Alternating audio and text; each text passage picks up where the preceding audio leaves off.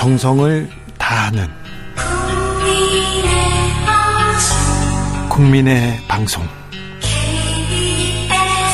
KBS 주진우 라이브. 그냥 그렇다고요.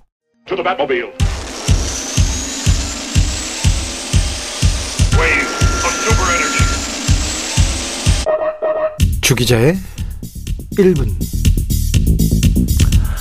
며칠 전 대만의 마지막 위안부 할머니가 돌아가셨습니다. 92 할머니는 끝내 소원이었던 일본의 사과 받지 못한 채 숨을 거두었습니다. 대만 외교부는 일본군 위안부 문제를 인류 역사상 최악의 상처라면서 성명서를 냈습니다. 대만 정부는 일본 정부의 위안부 피해자 및 가족들에게 사과와 보상을 하라고 계속 요구할 것이다. 일본군으로부터 성적 학대를 당한 위안부 피해자는 대만에도 있었고요. 중국에도 있었고 인도네시아, 필리핀, 네덜란드에도 있었습니다. 모두 20만 명 넘는다고 학계에서는 추산하고 있는데요. 그중에 한국인 피해자가 가장 많습니다. 그런데 우리 정부 한마디 않고 있습니다. 며칠 전 광주에서 일제 강제징용 피해자 양금덕 할머니를 찾아뵈었습니다. 주진우 라이브에서 정부에서 찾아와서 뭐 해줬어요? 그랬더니 막걸리 한 대도 안 받아왔다 이렇게 하셨잖아요. 그래서 제가 제가 막걸리 들고 찾아뵙겠다고 약속한 적이 있었죠. 그래서요 제가 막걸리 들고 네, 갔습니다. 할머니 엄청 반가워하시더군요. 기다렸다면서. 양금덕 할머니는 올해 95, 할머니는 얼마 전에 크게 편찮으셔서 병원에 입원하셨다 퇴원하셨습니다. 근데 주변 사람들이 가슴을 쓸어 내렸다고 합니다. 할머니도 큰일 날 뻔했다고 하시더군요. 할머니는요, 우리 대통령이 왜 나 대신 용서해 주냐고 하십니다. 우리 정부는 왜 일본 편만 드냐고 하십니다. 죽기 전에 일본한테 사과를 받아야겠다. 이렇게 하십니다. 살아 계실 때 할머니의 한을 풀어줘야 하는데. 오늘 일본 자위대 배가 우길기를 휘날리면서 부산항에 들어왔습니다. 저는 할머니가 상처받으실까 봐요. 일제시대 때 상처받으신 분들이 낙담하실까 그게 걱정이 됩니다. 포레스텔라 홀로 하리라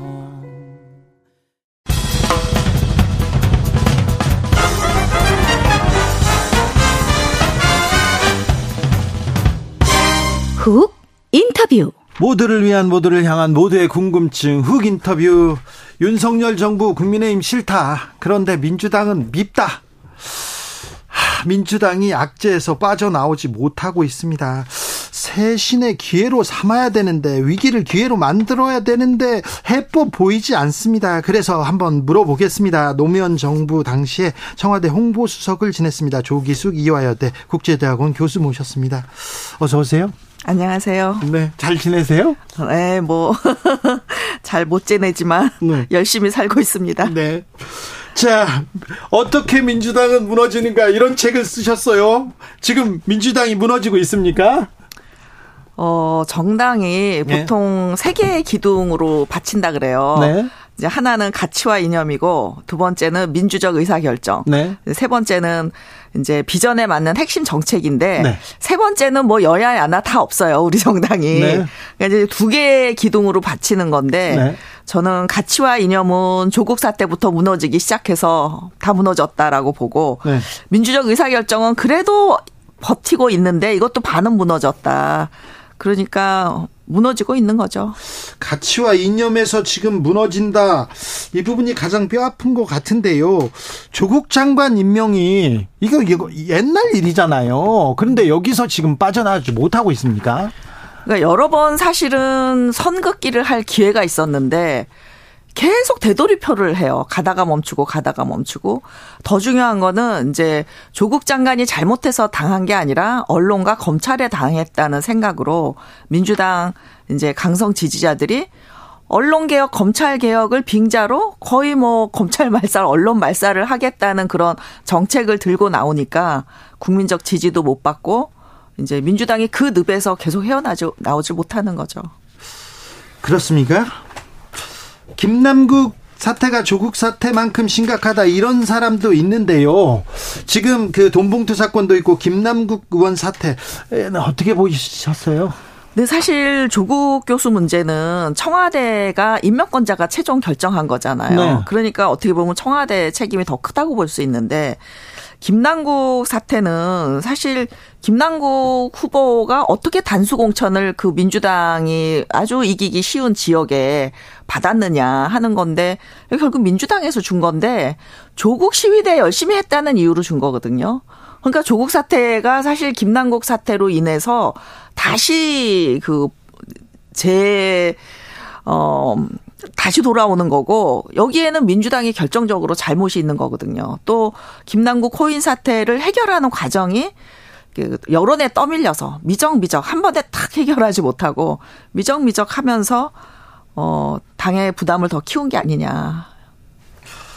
자, 그럼 모든 문제가 지금 조국 사태, 조국 전 장관 임명에서 꼬였다. 그 이후에 지금 민주당이 해결을 못하고 그 늪에서 빠져 있다. 이렇게 보시, 이렇게 설명하시는데요. 네. 조국 전 장관은 총선에 뜻이 있다. 이런 보도도 나옵니다.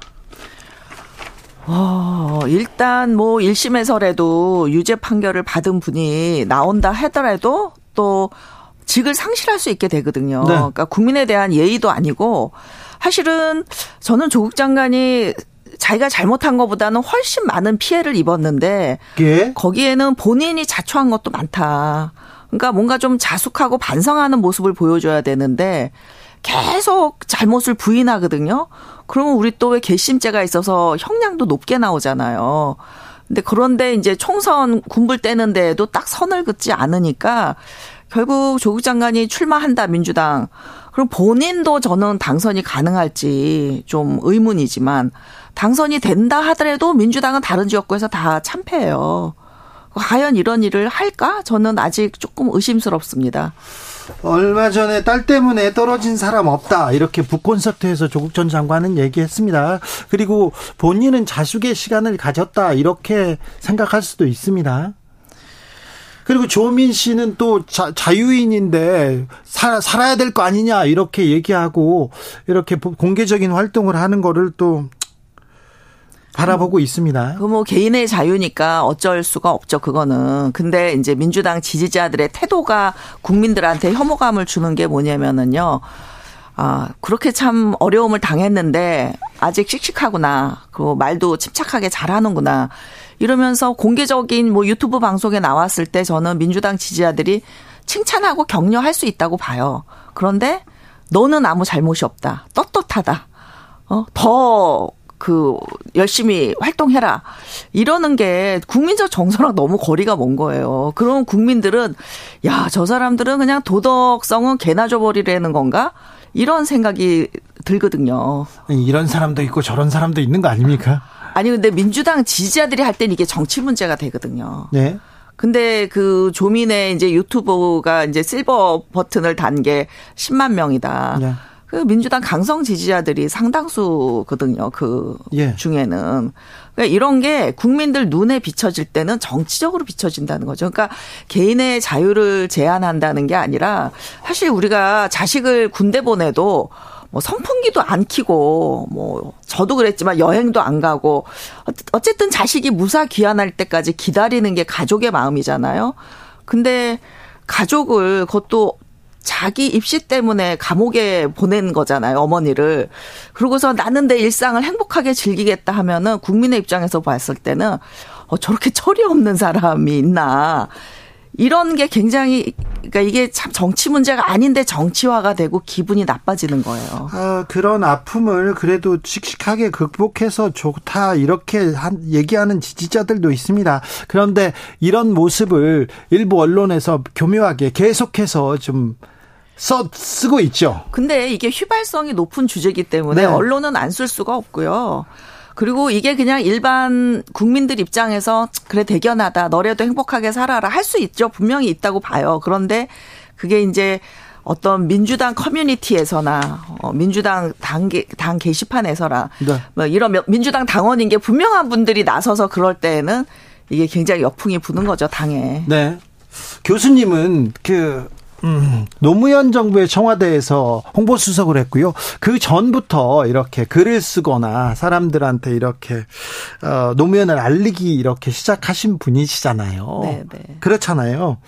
그래서 어, 언론의 잘못된 거 이렇게 바로 잡고 할 말을 하면서 이렇게 그 지지자들한테 이렇게 얘기를 하셨던 분으로 기억하는데 네, 네. 어, 이런 얘기를 조국 전 장관에 대해서 좀 아픈 얘기를 하면 굉장히 많은 좀 비판과 비난까지 받으시잖아요. 엄청 공격 받았죠. 네. 네. 배신자 소리 듣고 누가 네. 배신인지 모르겠지만. 네. 네. 근데 이렇게 계속 얘기를 하시는 이유가 어, 우선은 저는 노무현에게 올인했던 사람이고 네. 노무현의 가치를 알리는 거를 저의 인생 사명으로 여기는 사람이기 때문에 매우 열심히 하셨어요. 네. 그래서 노무현의 참모로서 어 사실 굉장히 중요한 소중한 유산이잖아요.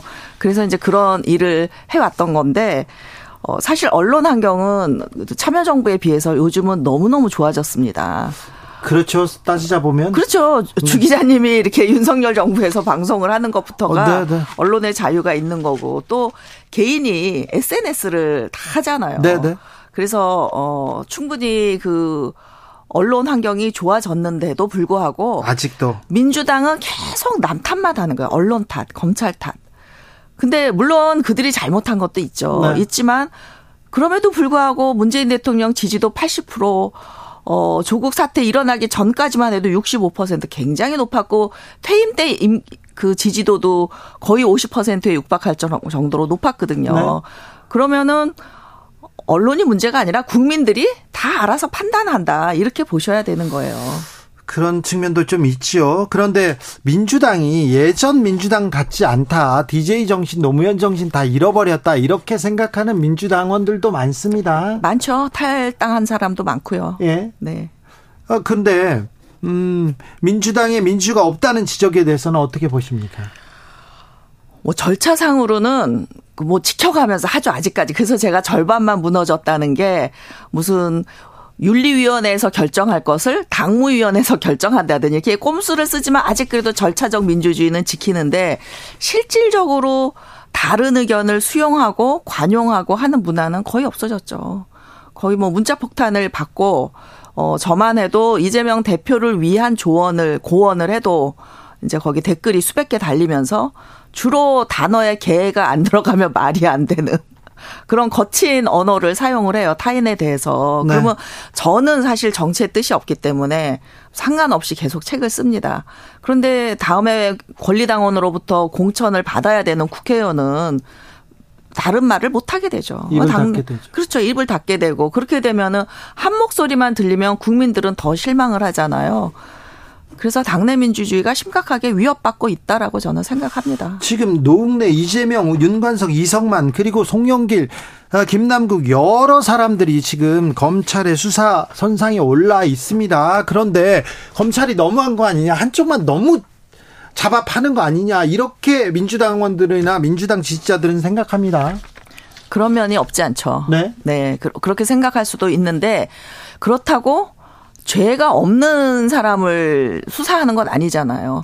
그 국힘에서도 그 돈봉투 돌린 분 누구죠? 네네. 그 그분도 검찰 수사를 이제 구속영장 떨어지니까 방탄국회 안 하겠다 그래가지고 그 검찰에 내줬잖아요. 네. 근데 그분 가서 어 영장 실질 심사 받고 불구속 기소됐어요.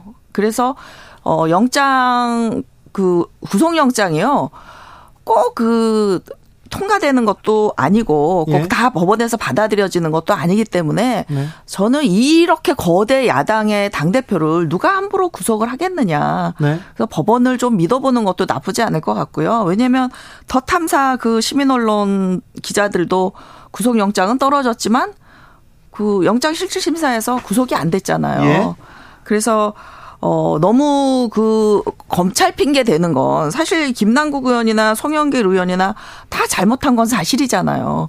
근데 그 검찰 핑계 대는 게 설득력이 없다. 네. 그리고 이재명 대표만 해도 사실 여론조사에 보면 과반 이상이 정치 탄압이 아니다라고 생각하거든요.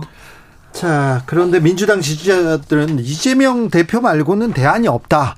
그리고 이재명 대표 말고 다른 사람을 또 대표로 세우면 그 사람을 또 검찰이 잡을 거 아니냐 이렇게 또 생각합니다.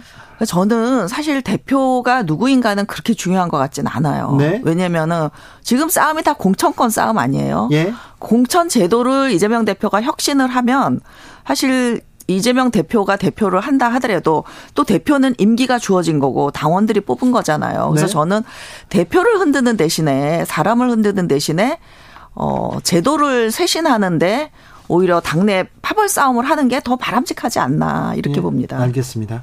자, 돈봉투 사건도 있고요. 김남국 코인 논란도 있으나 음, 민주당에서 좀 이렇게 딱 부러지게 해결하고 넘어가는 것 같지는 않습니다. 이게 뭔가 이렇게 좀 깨름직한 부분을 놓고 가는데요.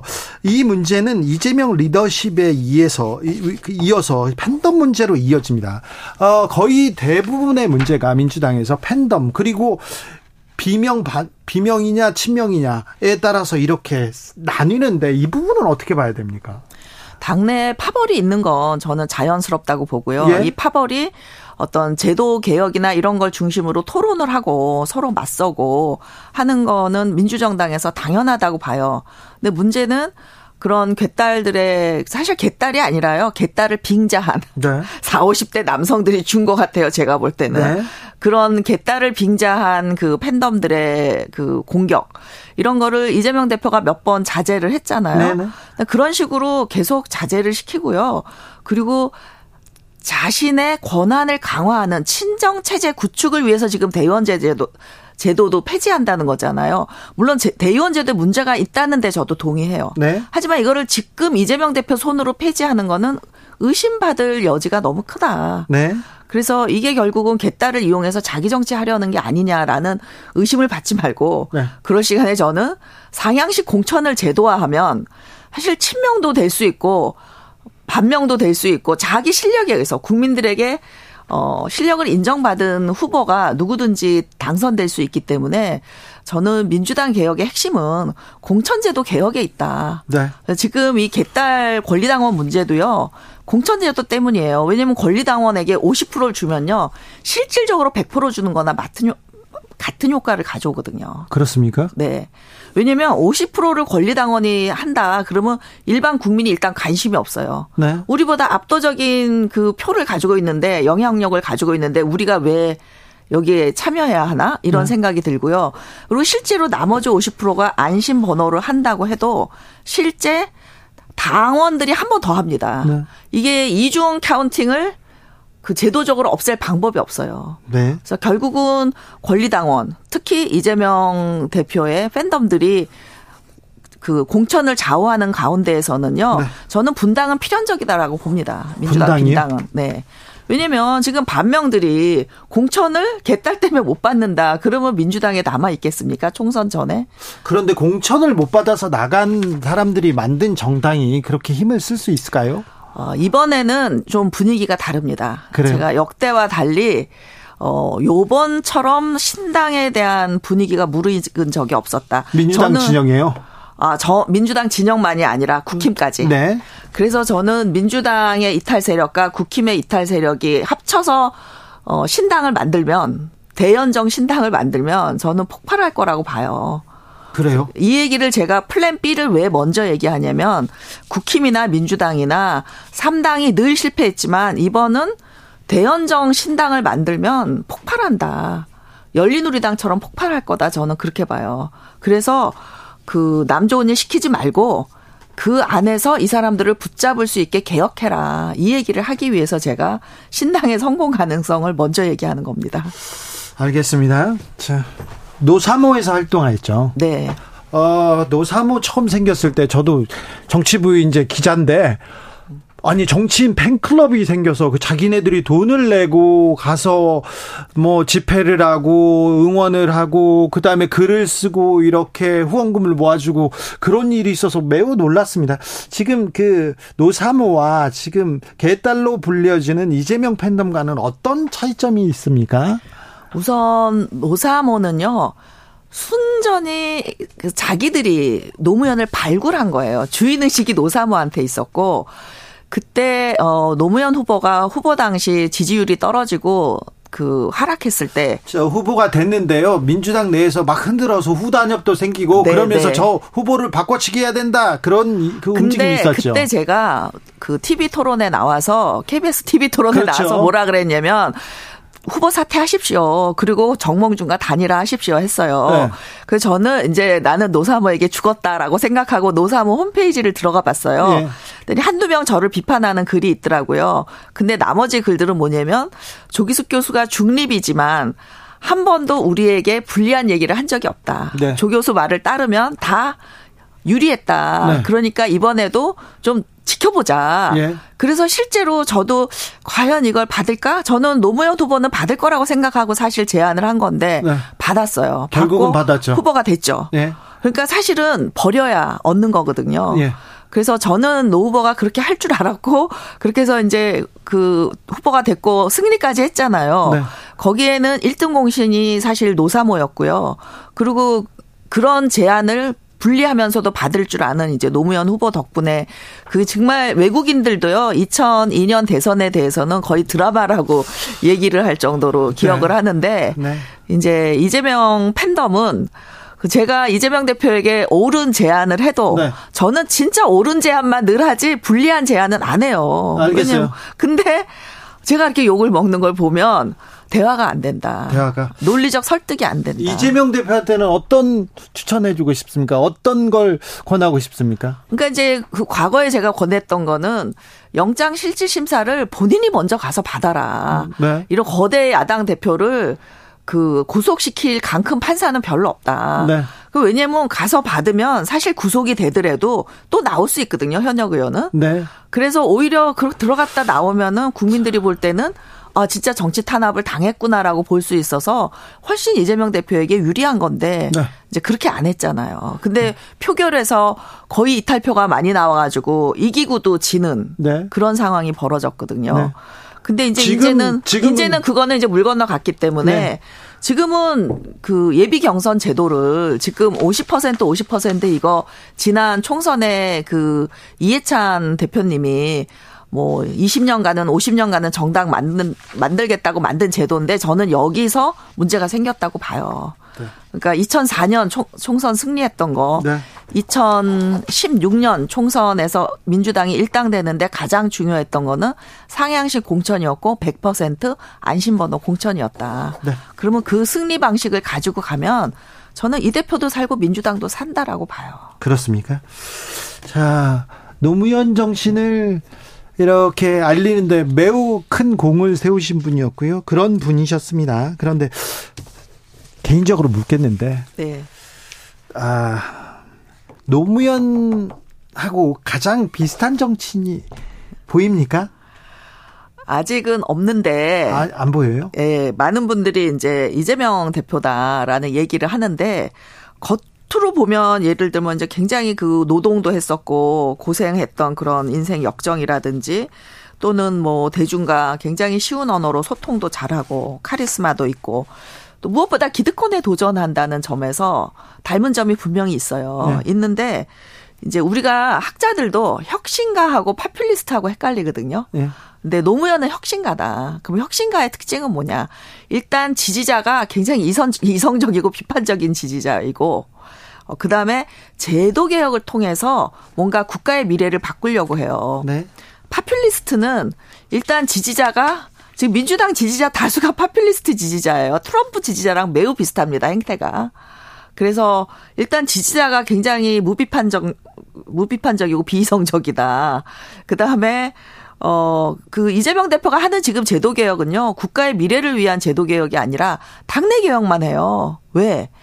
자신의 친권을 강화하기 위한 제도 개혁을 해요. 뭐 대표적인 게 대의원 폐지 같은 건데. 아니, 그러면 지금 노무현은 혁신가, 이재명은 파퓰리스트 이렇게 보는 겁니까? 파퓰리스트에 가깝죠. 완전히 파퓰리스트는 또 아니에요. 이재명 네. 대표가 트럼프처럼 파퓰리스트는 아닌데 네. 상당히 파퓰리스트적인 성향을 보이는 게 사실이다. 윤석열 대통령은 어떻습니까? 이분이 후보 때는 파퓰리스트 아니었어요. 외신에서는 이분을 파퓰리스트라고 지목을 했었는데 오히려 후보 때는 파퓰리스트가 아니었어요. 왜 아니었냐면 네. 민주당을 적대시하지도 않았고 파퓰리스트는 일단 흑백 논리가 강해요. 근데 민주당은 적대시하지 않았고 적대시한 거 아닌가요? 아니죠. 민주당에도 좋은 의원이 많다. 내가 그 의원들과 함께 어 정치를 잘 하겠다. 해서 그 구분을 했었고요. 민주당 의원을. 그다음에 김대중 노무현 정신을 계승하겠다. 저는 보수당 후보 중에 김대중 노무현 정신을 계승하겠다는 최초의 후보가 아닌가. 말만 그렇게 했잖아요. 그런 사람들도. 아, 그때 많다. 속은 거죠. 국민들이. 속았는데 이제 대통령이 되고 나셔서 파퓰리스트 언사가 자주 나오십니다. 왜? 그게 지지도 올리는데 도움이 되거든요. 아, 예. 근데 그게 올해는 안 가요. 그럴까요? 네. 네. 그 얘기는 또 다음 시간에 다음번에 모셔가지고 얘기 듣겠습니다. 조기숙 이화여대 교수였습니다. 감사합니다. 네, 감사합니다. 아, 교수님께서 이재명 수사 관련해서 아, 이재명 수사 관련해서 한 얘기가 있습니다. 연합뉴스와 연합뉴스 TV가 여론조사 업체 매트릭스 공동 의뢰에서 지난 6일에서 7일까지 이렇게 물어봤습니다. 이재명 대표 검찰 수사 관련해서요. 응답자의 57.1%가 범죄 관련 혐의에 대한 정당한 수사라고 평가했고요. 야권 탄압 정치 보복이라는 응답은 36.3%였습니다. 문재인 지지율 80% 50% 넘었을 때도 있었다 이렇게 얘기했는데요. 한국갤럽 자체 조사 2018년 5월 2일, 2일, 3일 이렇게 봤더니 대통령 잘하고 있다가 83% 이르기도 했었습니다. 아, 갤럽 자체 조사 중에요. 조국 사태 나기 직전에는요. 2019년 7월 넷째 주 7월 23일에서 25일 조사 봤더니 아, 대통령 직무수행 긍정평가 48%로 절반 가까이 이렇게 떨어졌네요. 자세한 사항 중앙선거 여론조사 심의위원회 홈페이지 참조하시면 됩니다.